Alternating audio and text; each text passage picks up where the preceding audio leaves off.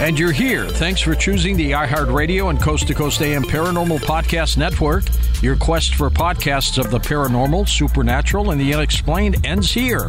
We invite you to enjoy all our shows we have on this network. And right now, let's start with Strange Things with Joshua P. Warren. The thoughts and opinions expressed by the host are thoughts and opinions only and do not necessarily reflect those of iHeartMedia, iHeartRadio, Coast to Coast AM, employees of Premier Networks, or their sponsors and associates. You are encouraged to do the proper amount of research yourself, depending on the subject matter and your needs.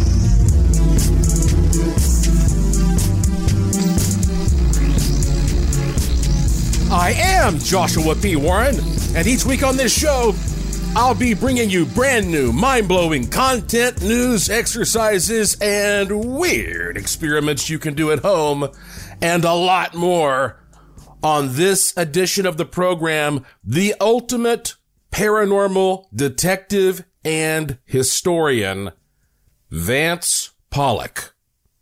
And listen to this. He will reveal for the first time ever what he thinks happened to my great uncle, Claude Calloway, who vanished in the mountains of western North Carolina in the 1930s. It's an unsolved mystery. And after 15 years of research, listen to Vance give me his conclusion for the first time. Now, I have known Vance Pollock for many, many years. He was raised in Central Florida and has a bachelor's degree in journalism, but he eventually settled around my hometown of Asheville, North Carolina. And I met him there when he was researching one of the area's most controversial historical figures. You'll hear about that. I'm six foot two and Vance is a tall, thin, six foot seven, I think, with striking blue eyes, and he just towers over everyone. And yet he usually comes across as quiet and gentle as a springtime breeze with this warm voice to match. He'll chuckle hearing that. His official bio says he's smarter than he looks. you can tell we are good friends. And when I was living in Puerto Rico and no longer had the time to host my old radio show called Speaking of Strange, I asked Vance to take over for me. That's how much I think of him. He is a music aficionado who also regularly travels to some of the world's oddest places, like Iceland, where he lived for years. But here's the thing that stands out most about him. Vance was born with a destiny. As an historian and librarian and investigator, he'll become struck by some person in history, no matter how regional or forgotten or obscure, and he will decide to dig into that person and that person's connections. And then something magical happens. A sort of synchronicity kicks in, a serendipity. It's almost like the spirits begin speaking to him and guiding him. And then amazingly, he discovers new things in, in cemeteries, in books, in his daily experiences. These elements of the past just sort of reveal themselves to him. They just manifest for him. And I know how strange this sounds, but you're about to hear some examples and you'll understand more. And this is why I affectionately call him Sherlock Pollock. It's not easy to figure out how to introduce him properly. So without further ado, here he is. Vance Pollock, welcome to the show. A pleasure to be here with you, Josh. I mean, we've had some uh, we've had some wild adventures over the years, haven't we? Uh, how many movies could we make? Uh, there's no telling. I mean, and, and no, nobody would believe them. Uh, it always reminds me of the, the Mark Twain quote that, uh, uh well, that, that truth is stranger than fiction because fiction has to make sense. Um, and so, yeah, we have known each other a long time we have had uh, so many strange and truly unbelievable adventures. And let me just ask you, as an historian and investigator, at what point in your life did your current curious personality seem to congeal into what you are today? Uh, the idea of communicating with uh, people beyond the grave uh, was always interesting. Not just ghost stories, but ghost stories with information, you know, because you talk, of course, your listeners, they, they understand the difference between a sentient spirit and an imprint. And in many cases, I think what people are experiencing when they have ghostly encounters is just like a, a loop from uh, uh, some experience or some energy uh, that a living person had had spent in that space perhaps so many times that they had almost burned a channel there. In my experience, I have had information imparted to me in ways that uh, defy coincidence. Now, you have always been a very rational person. You're a critical thinker, a fact finder.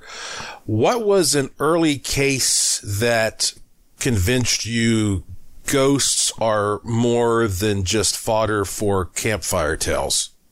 I sat in my house, the house where I grew up, that my my father and mother built, uh, and I know I was absolutely alone in the room with Josh. And every time I recount this, sometimes I get emotional. I can almost feel the hairs stand up on the back of my neck because it's absolutely true. I sat in the living room and looked across the room to a door leading into uh, a bedroom on the other side. And that was the bedroom where my grandmother stayed with my parents when she was quite elderly. And uh, she had she had been dead for some years by this time. We'll say she had been dead for 10 years or more because I was a teenager at this point. And uh, the house is just a small bungalow so that you can walk from the living room into the kitchen dining area into the hallway and into that bedroom uh and it's it's not really uh you know no effort to walk around and uh, my parents are kind of like me. They're kind of like pack rats. So, in the intervening years since my grandmother had passed away, a table and a bookshelf and more stuff piled up on that side of the living room in front of that door, so that we didn't even use that door into the bedroom anymore. To go into that bedroom, you just walk through the kitchen and into the hallway and into the bedroom. But I was sitting in the living room reading late one night absolutely alone in the house and I looked up at that door to that bedroom because I heard a rattle and that doorknob was very slowly and deliberately turning back and forth, back and forth. And I was petrified for a second and I felt those chills. And finally, I got up the nerve to walk around through the kitchen into the hallway and peer into the bedroom, and obviously there was there was nothing there. But I I swear I saw that doorknob turn, and that's that's what I call my believer experience. I think all believers, all true believers, have had some experience that is beyond the pale. You know. Uh, if you had seen that UFO, you would never doubt it. If you had seen that doorknob turn by itself, you could not doubt that there's something else out there. Yeah, there's no substitute for the personal experience. And once you open your mind to these things and you start noticing more, then uh, there are actually more signs and pieces of evidence around us than most people realize on a daily basis. We'll get to that. But first off, so let's hear your version of how we met. You and I, we met what going on 15 years ago? Easily. Believe it or not i think it was about 2007 mm-hmm. i probably still got the uh, the the messages and the emails. Um, but you had in those days the lemur forum because in the days before uh, social media being what it is now forums were uh, a popular thing. People would go go on and post a subject, and then everyone could join in the conversation. The Lemur Forum was a great outlet for all sorts of paranormal discussion in those days, and I chimed in uh, about a location in Biltmore Village, which I knew to have been associated with a publisher by the name of William Dudley Pelley. Well, he was more than a publisher. He's a he is a uh, a grand character in in uh, weird lore, especially here in the mountains. Uh, but I chimed in on the Lemur forum and said there was a publisher holding seances and writing books about communicating with the dead in this building in the late 1930s. And do you remember your reaction when I posted a photograph of that building on the forum? Oh, yeah. It was shocking because I had already been investigating uh, ghostly activity at that building, having no knowledge whatsoever about William Dudley Pelley and what you were simultaneously researching. I mean, it was one of those many examples of uh, what you were investigating and what I was investigating dovetailing. And it was only a short time later that uh, you and uh, some of the Lemur team from that time, Forrest Connor included, Micah Hanks was on board at that time, uh, met in West Asheville at a uh, a little sandwich shop. At the time, it was Pineapple Jack Sandwich Shop, but that had been another uh, location where William Dudley Pelley had his uh, printing plant um, right there on Haywood Road in West Asheville. So now I want us to dig into William Dudley Pelley, but first, to give everybody who is is just hearing about your work for the first time a better idea of how you work. Um, I talk a lot about you and how that synchronicity tends to assist you in your research. So, to help give everybody a clear understanding of what I mean, what are some examples of how synchronicity has helped you and give us some sort of good, succinct stories? Time for us to pause for a quick break, but listen, I have some exciting news and updates I will be sharing with you soon. The only way you can get them is to go to joshuapwarren.com and to sign up for my free e newsletter. Takes you two seconds. You put your email address into the little box there on the homepage, hit the submit button. You will instantly receive an automated email from my system that will give you some free gifts that will start helping you manifest a much more magical life. Do that right now, joshuapwarren.com. I am Joshua P. Warren, and you are listening to Strange Things on the iHeart Radio and Coast to Coast AM Paranormal Podcast Network.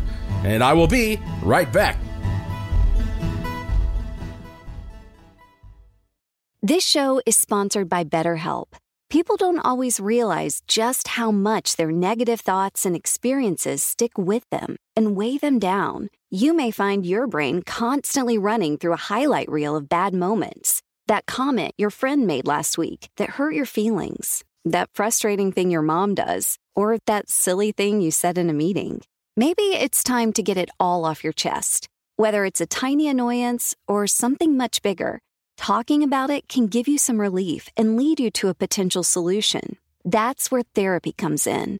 It's a safe space to share whatever's weighing you down and learn to process it so your internal highlight reel can focus on the good stuff. And BetterHelp offers affordable online therapy on a schedule that works for you. Connect with a licensed therapist by text, phone, or video call. Start the process in minutes and switch therapist anytime. Let it out with BetterHelp. Visit betterhelp.com slash strange things today to get 10% off your first month. That's BetterHelp, H-E-L-P dot com slash strange things. Are you ready to fight back against crime? Hi guys, Nancy Grace here, host of podcast Crime Stories with Nancy Grace. I've dedicated my life to fighting crime and helping crime victims. For a decade, I prosecuted violent felonies personally investigating, prosecuting, and covering literally thousands of cases. It's so easy to think it will never happen to me or my family, but that is simply not true. Every day on Crime Stories with Nancy Grace, we shine a light on unsolved homicides, heat up cold cases, and help find missing people, especially children. We speak with family members, investigators, CSI, reporters, and experts in every field. Every day is a mission. Every day is a chance to stop crime and keep one more person safe. Listen to Crime Stories with Nancy Grace on the iHeartRadio app Apple Podcasts, or wherever you get your podcast. If you love sports and true crime, then there's a new podcast from executive producer Dan Patrick and hosted by me, Jay Harris, that you won't want to miss. Playing Dirty Sports Scandals. Each week, I'm squeezing the juiciest details from some of the biggest sports scandals ever. I'm talking Marcus Dixon, Olympic gymnastics, Cain Velasquez, salacious Super Bowl level scandals. Join me on the dark side of sports by listening to Playing Dirty Sports Scandals on the iHeartRadio app, Apple Podcasts, or wherever you get your podcasts.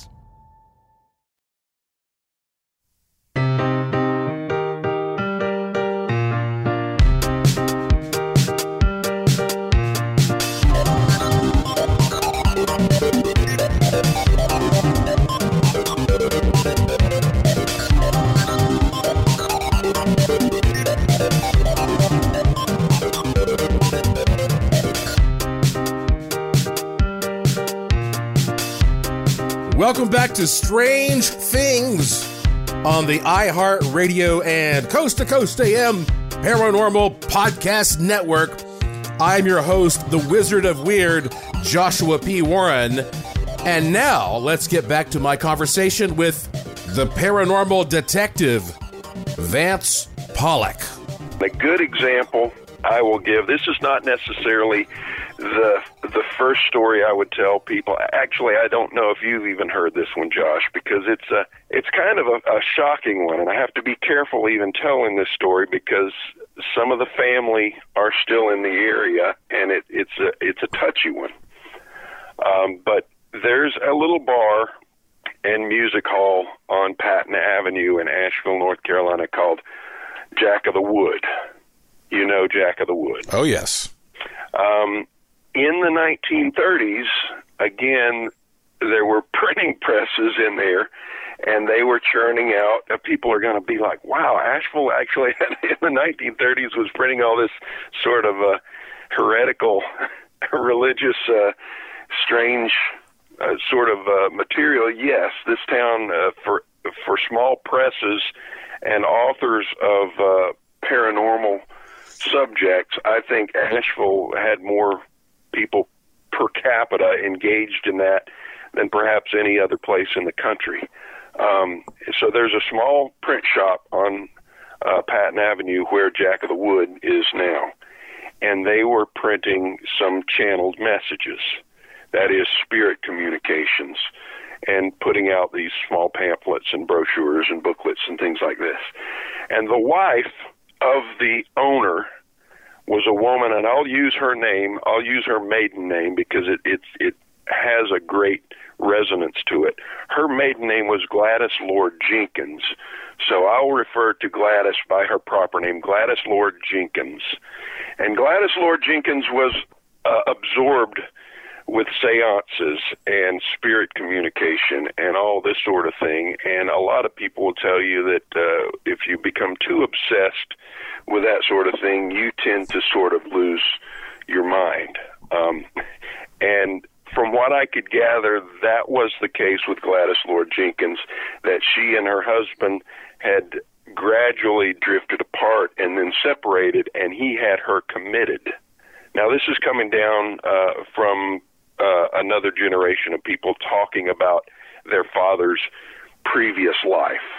Uh, Gladys was his first wife, and so he went on to have another family. It was almost like he had another chapter to his life. But during that first marriage, uh, they had adopted a child uh, who had grown up and and also gone her separate way.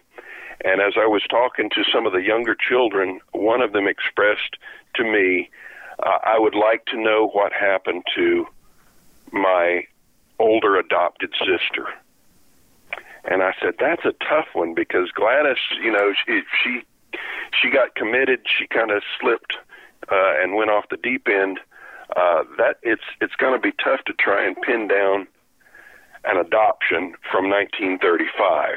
So I, I told him I'm gonna I'm gonna try and reach out to Gladys and see if I can get some information on on your older adopted sister, uh, just so they could kind of compare notes. He could learn a little more about his father as a younger man, as the younger man that he never really knew. He said his father never talked about that that previous life. And so I'm standing in the storeroom above Jack of the Wood, and I'm imagining this is the 1930s. Gladys is on the premises on a daily basis there. If if she had walked this path, you know, dozens of times before, maybe maybe she left some energy in this room and I stood there and I felt I felt a, a like a small charge like low voltage electricity. I could I could feel the buzz, we'll call it. And I asked in my head, but very loudly and very very clearly, Gladys, if you're out there and if you wouldn't mind communicating to me, I want to find I want to find your adoptive daughter. And Joshua, this is I mean no no joke. I went away from there, I slept on it, and the next day it was like a hunch. And this is often the way it works when i when i make progress or when i break through these these uh brick walls of research. The next day i had a hunch and it was vague but specific enough that i went to the right place. And that is the the uh small claims court at the Buncombe County Courthouse. And I don't know why you would why you would go to the uh, Hall of Records. It's like they keep the records for small claims court and the inferior court records in a little building off of the lobby, kind of tucked away in the back.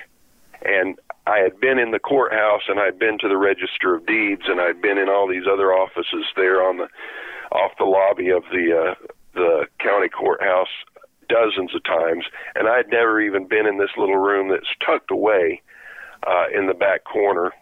And I'm a tall guy. I actually had to s- crouch down to get through the the door because it's like you're walking into a, an old vault.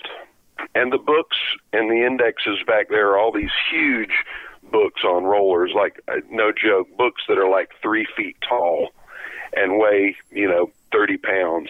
And you pick them up and you put them on these rollers to move them around. Uh, this is the way we used to do it before the digital age. And um, I, I pulled one of these indexes and I looked up Gladys's husband's name in one of these old indexes from the 1930s.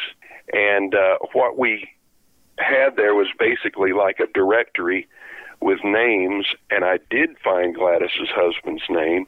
And off to the side, there were probably at least a dozen different entries for uh, catalog records uh, referring to some inferior court judgment or some business application on his behalf.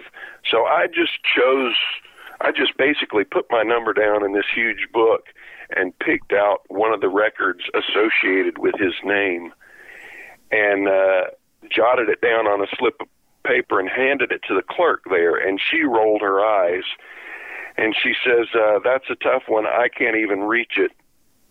And she pointed up on the wall, and the way this old courthouse was built in 1928, by the way. And what they had installed in the walls in 1928 were these metal file shelves. They're about the about the size of uh, you know a regular plastic file folder that you might keep on a shelf now, but they're these these huge green metal files that actually shelve into the wall. So on the wall behind this woman looks like a scene out of the movie Brazil. and there's this green file with the number in paper slipped down in the front of it. She says, I can't even reach it. It's that one up there. And I reached up, and like I say, a tall guy, and I, I reached up and grabbed it, and it's over my head. And when I pulled this green metal file out, literally coal dust, black coal dust fell out of that shelf and choked us. And the woman was like, "Yeah, this place is uh, full of coal dust, and if if those files haven't moved in 40 or 50 years, they're full of the stuff." So I, I literally pull this file that's half filled with black coal dust down, and it's got all these little envelopes with you know the uh, the round uh, the round piece on the envelope flap and the little string. So you make a figure eight with a string to draw the the envelope closed. So it's like these yellowed old envelopes that have just been tied off with a string, tossed in one of these file drawers, and shoved into the wall for 60, 70 years at that point. And I find the numbered file for Gladys's husband. And when I open that file, what do you think is in there? It's the adoption papers hmm. for their daughter filed in Richland County, South Carolina. They're not even local documents, but for whatever reason, this file that I pulled contained a copy from another state of the adoption record of exactly who I was looking for. Well, and the the information in that file provided me with her her birth name and her date of birth and using that information I was able to find this woman quite easily. You use public records and dates of birth and and a, and a you know a legal name, and it's not too hard to find a person. And she was still living at that time in Tennessee, and I managed to call her up on the phone, and I said, um, "I'm calling to just to reach out to you to um, let you know that you have." uh, family, so to speak, you know, adopted siblings back here in Asheville who were thinking about you and wanted to know about you.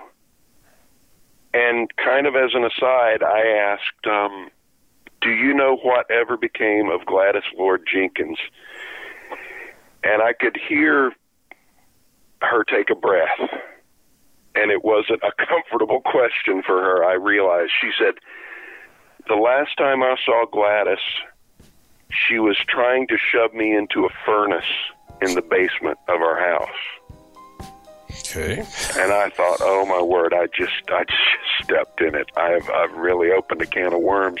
And she did break down and cry on the phone with me and I apologized for her for being, you know, insensitive with that line of questioning, but that I was glad to find her. I re- reunited her with her her younger adopted siblings, and they now exchange, or at least you know, for some time after that, exchanged Christmas cards, and were you know reunited. So it had a happy ending. But when I asked her about Gladys, and she said the last time I saw Gladys, she was trying to shove me in a furnace. That was uh, that was pretty intense. You're listening to Strange Things on the iHeartRadio and Coast to Coast AM Paranormal Podcast Network, and I'll be right back. Are you ready to fight back against crime? Hi, guys. Nancy Grace here, host of podcast Crime Stories with Nancy Grace. I've dedicated my life to fighting crime and helping crime victims. For a decade, I prosecuted violent felonies, personally investigating, prosecuting, and covering literally thousands of cases. It's so easy to think it will never happen to me or my family, but that is simply not true. Every day on Crime Stories with Nancy Grace, we shine a light on unsolved homicides, heat up cold cases, and help find missing people, especially children. We speak with family members, investigators, CSI, reporters, and experts in every field. Every day is a mission. Every day is a chance to stop crime and keep one more person safe. Listen to Crime Stories with Nancy Grace on the iHeartRadio app Apple Podcasts, or wherever you get your podcast. If you love sports and true crime, then there's a new podcast from executive producer Dan Patrick and hosted by me, Jay Harris, that you won't want to miss. Playing Dirty Sports Scandals. Each week, I'm squeezing the juiciest details from some of the biggest sports scandals ever. I'm talking Marcus Dixon, Olympic gymnastics Cain Velasquez, salacious Super Bowl level scandals. Join me on the dark side of sports by listening to Playing Dirty Sports Scandals on the iHeartRadio app, Apple Podcasts, or wherever you get your podcasts. This is Neil Strauss, host of the Tenderfoot TV True Crime Podcast, To Live and Die in LA. I'm here to tell you about the new podcast I've been undercover investigating for the last year and a half. It's called To Die For. Here's a clip all these girls were sent out into the world and they were told try to meet important men. Try to attach yourself to important men. The voice you're hearing is a russian model agent telling me about spies sent out to seduce men with political power. The war in Ukraine is also being fought by all these girls that are all over important cities. For the first time, a military trained seduction spy reveals how the Russian government turned sex and love into a deadly weapon. If you want to kill your target, it's easy. You just seduce him, take him somewhere, start having sex, and then he's very vulnerable, so you can kill him easily. To Die For is available now. Listen for free on the iHeartRadio app, Apple Podcasts, or wherever you get your podcasts.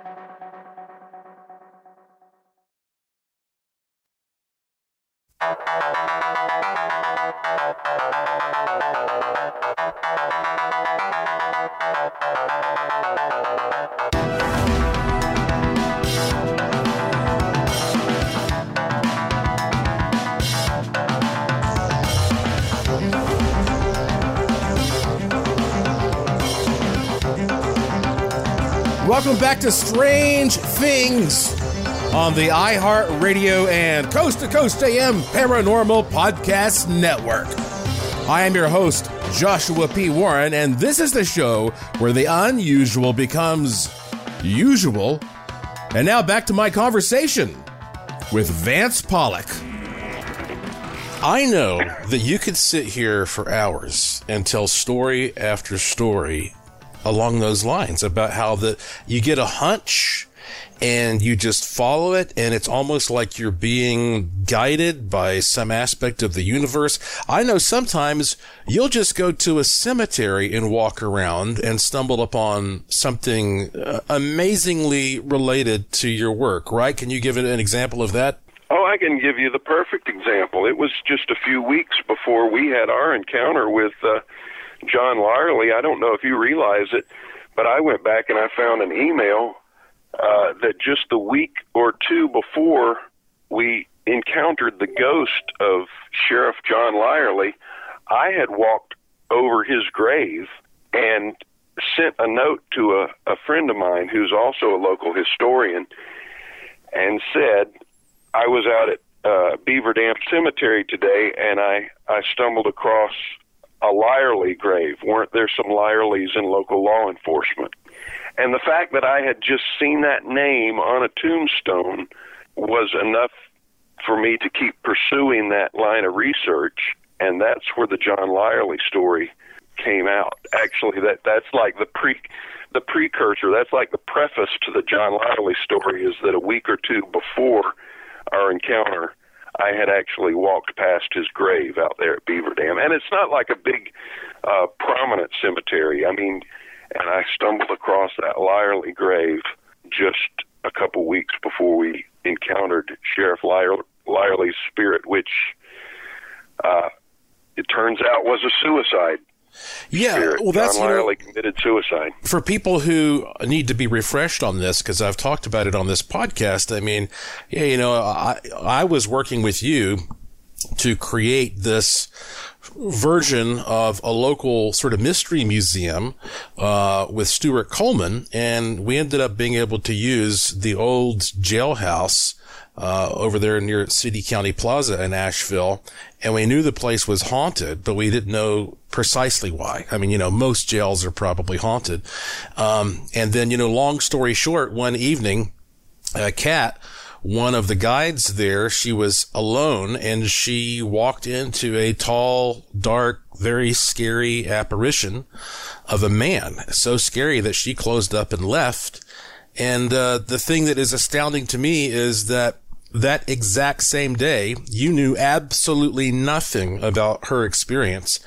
And you contacted me to let me know that you had just discovered that that day was the day that Sheriff John Lyerly had committed suicide uh, in that building. What, like 80 years before or 90 years before? I mean, I've, a long time before. That was the, the date. And I'm like, there's no way that can be a coincidence. You know, there's just no way. In in that very location. That's Yeah. right. At that location. Uh, and, and our messages were basically crossing one another. As Kat's sending you these message messages, you and I are are sending messages back and forth. And I sent you the article that says uh, Buncombe County Sheriff commits suicide. yeah. Um, and you respond. Your first response was, "Did you notice the date?" I had pulled that article without even noticing that it was that day's date. Uh, so you pointed out that significance, and I got, a, I, you know, I felt a shudder. And the next thing I hear from you, very shortly after that, is uh, that Kat, who was a, a guide and docent there in the museum, had bumped into this figure in the room in the back part of the building, which was specifically where he had shot himself. We found out. When year after year you consistently have these types of scenarios where it almost seems like the spirit, for lack of a better word, of a deceased person starts to guide you to when, once you take an interest in that person. Um, if you consider that, and, and again, I, I've known you so long, I just, to me, I expect it. It's just, it's normal to me for this to happen to you. But what have you learned about the overall nature and makeup of reality from these experiences? I believe that every personality, most certainly, and likely most every event or uh, episode in a person's life is recorded somewhere on on the time loop. You know, uh, maybe it's akin to what some uh, Eastern religions refer to as the Akashic record Yeah. uh, where every everything is recorded, uh, and I do, in a way, sort of associate it with with a grand library. Uh, and having worked, uh, done family history and genealogy so much, I, I draw a lot of parallels to that. In the case of something like, uh, here's another Josh story. You, you, I'm, I'm going to be pulling references to things that uh, your listeners may not be all that uh, privy to, but uh, like Josh's uncle Claude Calloway, the story of Claude Calloway's uh, disappearance. Yeah. Um, after doing some research on Claude Calloway, um, I found out that he had been twice married and he had children at the time he disappeared. Now, that was something you didn't know, and you might have thought the way it was told to you, with the way it was handed down, that he was just a young man in uh, you know early prime of his life that just vanished. But he had there was more to it than that. After digging a little bit into the historic record, I began to see that Claude Calloway had troubles. You know, he had blues um, leading up to his disappearance. And Josh, I want to tell you that the my instincts tell me that your uncle Claude Calloway wandered off into the mountains somewhere and drank poison. Really? Yes. Wow. That's my my intuition is that your uncle Claude Calloway ha- had had that second failed marriage. Uh, the kids had been taken away from him. He had moved back in with his father, um, and he was he was depressed. And at that point, he just stood up from that porch and walked off into those woods. And you know how remote, even today, uh, some of these places out around Barnardsville and Coleman Boundary. Yeah. Uh, if you wandered into those woods for a day, uh, you would be you would be gone. You would vanish for all intent and purpose. And I believe that your uncle Claude Calloway stood up from his father's porch that afternoon and started walking. And he walked and he walked and he walked into the woods. And in his pocket, he had a a bottle of carbolic acid, which would basically be like drain cleaner, but it was something that you could you could pick up anywhere. And the reason I specifically think carbolic acid is because his mother-in-law, the the mother of his second wife, who he had the children with, she had committed suicide by carbolic acid. So it would have been something that was very prominent in his thinking. It would not have been a foreign concept to him. And should he want to just disappear and never be heard from again, never trouble anyone again, it would have been so simple for him to to fix a little glass bottle of drain cleaner and walk off into the woods and and swill that down and be gone. Wow. That's that's the and I've felt that way for a few years now, and I don't know if you and I got to that point where we talked about it. So here I am. I'm just telling you, I think your your Uncle Claude did away with himself. Well, that's uh, the fact that he may have, have killed himself is certainly very plausible. That's what a horrible way to go. I can't imagine wanting to do that. Um, but you know, it's it's odd that they never found a, a trace of him, and I guess we'll never know for sure. I'm really glad that you have done this kind of research. I mean, uh, it's marvelous to have a friend like you because, you know, I have come to you again and again uh, and and ask you to just help me get to the bottom of of some place, some situation, and you always come up with the most amazing insight. So, uh, let's okay now. Let's get to this fella who has just become probably the major player in your research all these years. We, we mentioned him already, William Dudley Pelley. What a, a mysterious and controversial guy. I, I, bet most people listening to this have, have never heard of him before. So what can you tell us about him and what he may have been up to from a paranormal point of view and, and why that you're so intrigued? Well, to call William Dudley Pelley an eccentric is is probably about the nicest thing you'll hear about the fellow, um, especially in the mainstream. And as I've told people as I continue uh, researching and writing about the man, uh, just judging from the first couple paragraphs of his Wikipedia page, if you were to look up William Dudley Pelley, uh, if there aren't enough smear words and and and uh, bad juju there to scare you away, um, you might worry for your soul because this guy is so thoroughly demonized uh, throughout uh, contemporary accounts, and nowadays uh, he's mostly forgotten. But when he is referred to, it's always in the same breath as Hitler, uh, Nazis, fascist, uh, anti-Semite, etc., etc. But I began to sort of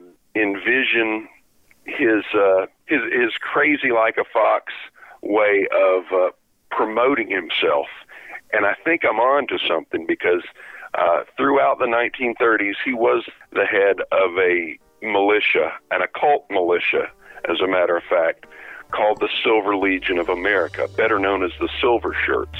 They also believed in spirit communication and channeling and all of these sort of things. And Time for a break. When we come back, I'll wrap up my conversation with the paranormal detective Vance Pollock. I'm Joshua P. Warren.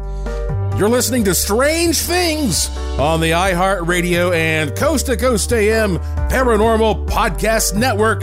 I'll be right back.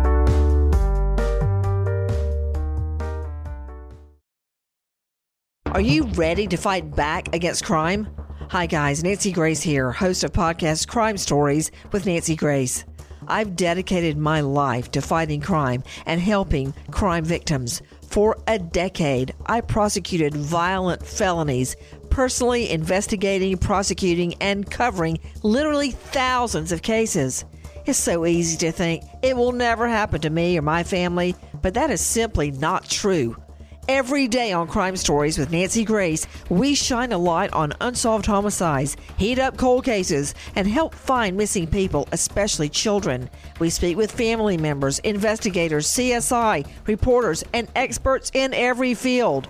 Every day is a mission. Every day is a chance to stop crime and keep one more person safe. Listen to Crime Stories with Nancy Grace on the iHeartRadio app, Apple Podcasts, or wherever you get your podcast. If you love sports and true crime, then there's a new podcast from executive producer Dan Patrick and hosted by me, Jay Harris, that you won't want to miss. Playing Dirty Sports Scandals. Each week, I'm squeezing the juiciest details from some of the biggest sports scandals ever. I'm talking Marcus Dixon, Olympic gymnastics, Cain Velasquez, salacious Super Bowl level scandals. Join me on the dark side of sports by listening to Playing Dirty Sports Scandals on the iHeartRadio app, Apple Podcasts, or wherever you get your podcasts. This is Neil Strauss, host of the Tenderfoot TV True Crime Podcast, To Live and Die in LA. I'm here to tell you about the new podcast I've been undercover investigating for the last year and a half. It's called To Die For. Here's a clip these girls were sent out into the world and they were told try to meet important men. Try to attach yourself to important men. The voice you're hearing is a russian model agent telling me about spies sent out to seduce men with political power. The war in Ukraine is also being fought by all these girls that are all over important cities. For the first time, a military trained seduction spy reveals how the Russian government turned sex and love into a deadly weapon. If you want to kill your target, it's easy. You just seduce him, take him somewhere, start having sex, and then he's very vulnerable, so you can kill him easily. To Die For is available now. Listen for free on the iHeartRadio app, Apple Podcasts, or wherever you get your podcasts.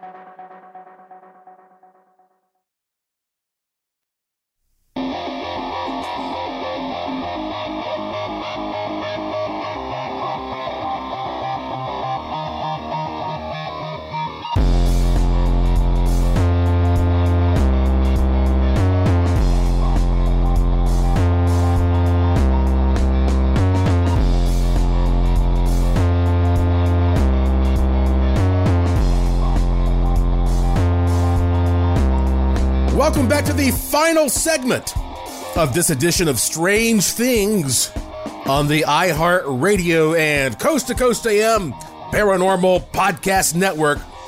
I am your host, Joshua P. Warren, and now back to my conversation with Vance Pollock, talking about William Dudley Pelley and his eccentric group. And one of the first things that people will do to discredit Pelley is to remind us that he had an experience where he quote unquote died and went to heaven and that he came back claiming to be channeling Christ, which in a manner of speaking is accurate. he did claim to have had a, a near death experience or an out of body experience where he found himself in the company of deceased friends and after he he woke up from that experience or came came back through the veil, uh, he said that he was communicating with these people clairaudiently. And gradually, he says that the clairaudient messages he's receiving are more and more profound. And using a, a lady in his company to take down some of these messages through automatic writing, that that's kind of an old-fashioned version of the Ouija board basically where a, a man is holding a woman's wrist and she's holding a pencil, and the pencil writes on a pad of paper the message, much as you would get the message from the planchette on a Ouija board or a spirit board. In the company of this woman, Pelley said he first experienced what he called the master vibration, where the room almost felt like it was shaking, almost as if there were were an earthquake. And um, under under that influence, he took down the first of what he called his golden scripts, which he later believed were his sole purpose in this lifetime uh, to record these master messages, which are kind of like Pelley's version of the Book of Mormon. But anyway, I, I realized that he knew as he uh, exposed himself to publicly as uh, as the leader of this organization that he would be uh, demonized in the mainstream, and that he also realized coming out of Hollywood, where he had been a writer and a, a publicity agent for uh, celebrities in Hollywood during the 1920s, during that silent era of film, that any publicity is good publicity, and he really embraced any sort of sensationalism or uh, extreme, sort of over the top descriptions that he could get, as long as it got him ink, as they say in the publicity business. Uh, any publicity is good publicity. So he allowed them to say all of this, call him what they will in the paper. Uh, he never really tried to correct any of that. He allowed himself to be branded an arch villain. So uh, that's where American Arch Villain uh, came as the working title for the uh, the series of essays I'm writing about him now.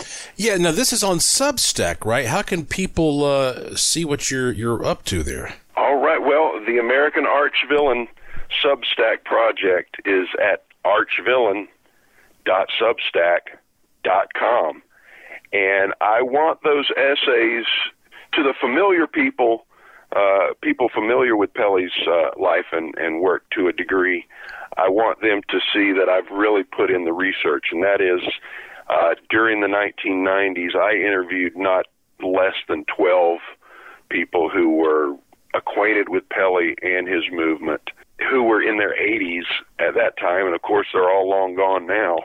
Um, but I, I had collected a number of firsthand accounts from people who were associated with Pelley, acquainted with him, and now I'm I'm trying to get all of this information, and there's there's liter- there are literally tubs and notebooks full of uh, information that I've collected on this fellow over the last 30 years. If there's anybody who wants to reach out to me, you can certainly do it through that uh, that current Pelley writing project, which is the American Arch Villain, and it's at archvillain.substack.com, and uh, you can contact me through the uh, Substack page that way. And if you need help with spelling, that is.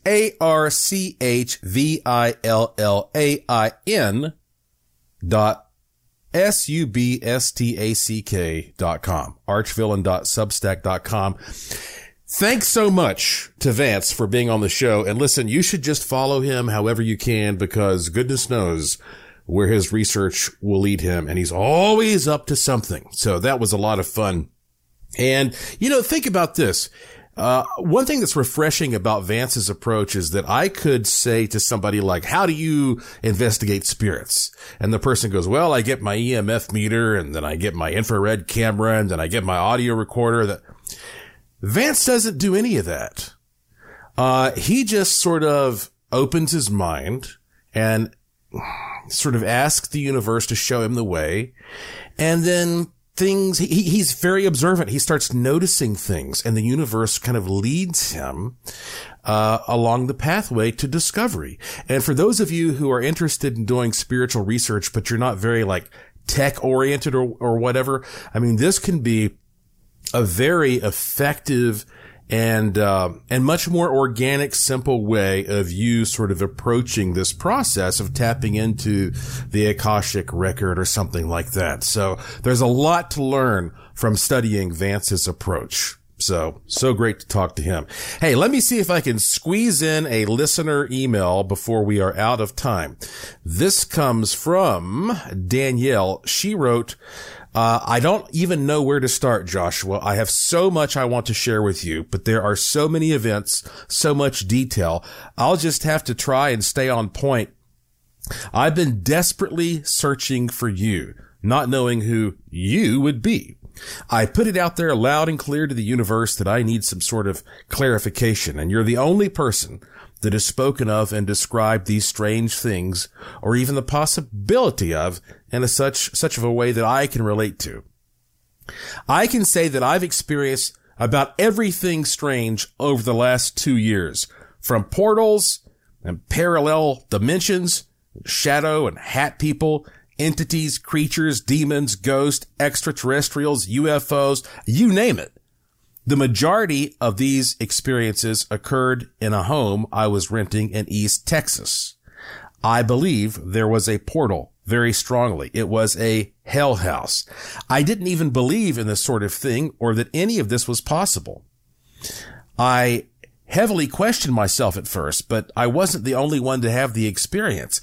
I knew without proof, though, that not only would no one believe me, but I wouldn't believe myself. So I started to document everything, visible or not. I knew I was seeing things, but more so I could feel the presence. I started taking pictures, videos, recording sounds, looking for an explanation to this phenomenon or just simply that nothing would be actually there when I looked at the images. Hundreds of photos turned into thousands and thousands more and thousands more, and it literally consumed me. I miraculously survived six months in this house, but I was so confused, fearful, and traumatized. For my own well-being, I decided to seek out a healer. And she explained in simple terms what I was seeing and that it's everywhere, but not everyone can see it. She told me I have a bit of a sixth sense, that I'm very intuitive as well as telepathic. And she taught me how to use the light as my protection. Well, it helped for a little while anyway. And I just tried to leave it all behind and get back to reality. But little did I know this would become my new reality. I was seeing these shadows and entities more and more and having that eerie feeling again. For some reason, I decided to revisit those photos again. I never really looked at all of them, maybe 10%. So I've been going through them now and I'm astonished at what I captured. It's almost as if they wanted to be seen.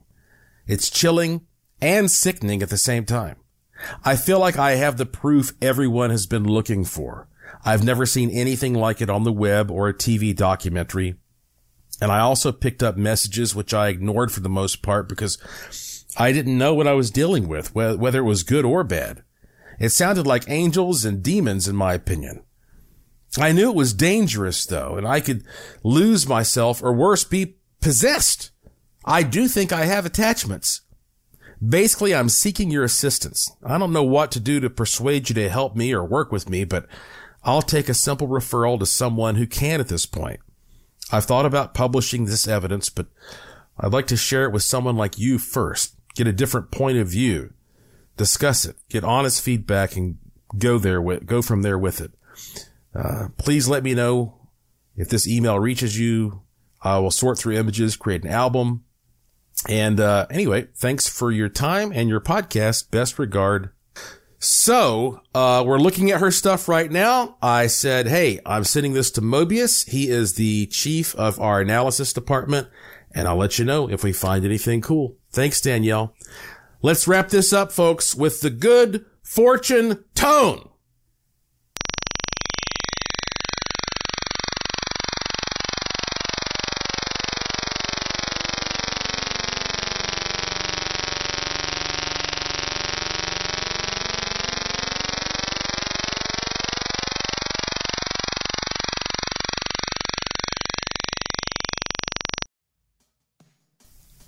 That's it for this edition of the show. Follow me on Twitter at Joshua P. Warren. Plus, visit joshuapwarren.com to sign up for my free e newsletter to receive a free instant gift and check out the cool stuff in the Curiosity Shop, all at joshuapwarren.com. I have a fun one lined up for you next time, I promise. So please tell all your friends to subscribe to this show and to always remember the golden rule. Thank you for listening. Thank you for your interest and support. Thank you for staying curious. And I will talk to you again soon. You've been listening to Strange Things on the iHeartRadio and Coast to Coast AM Paranormal Podcast Network.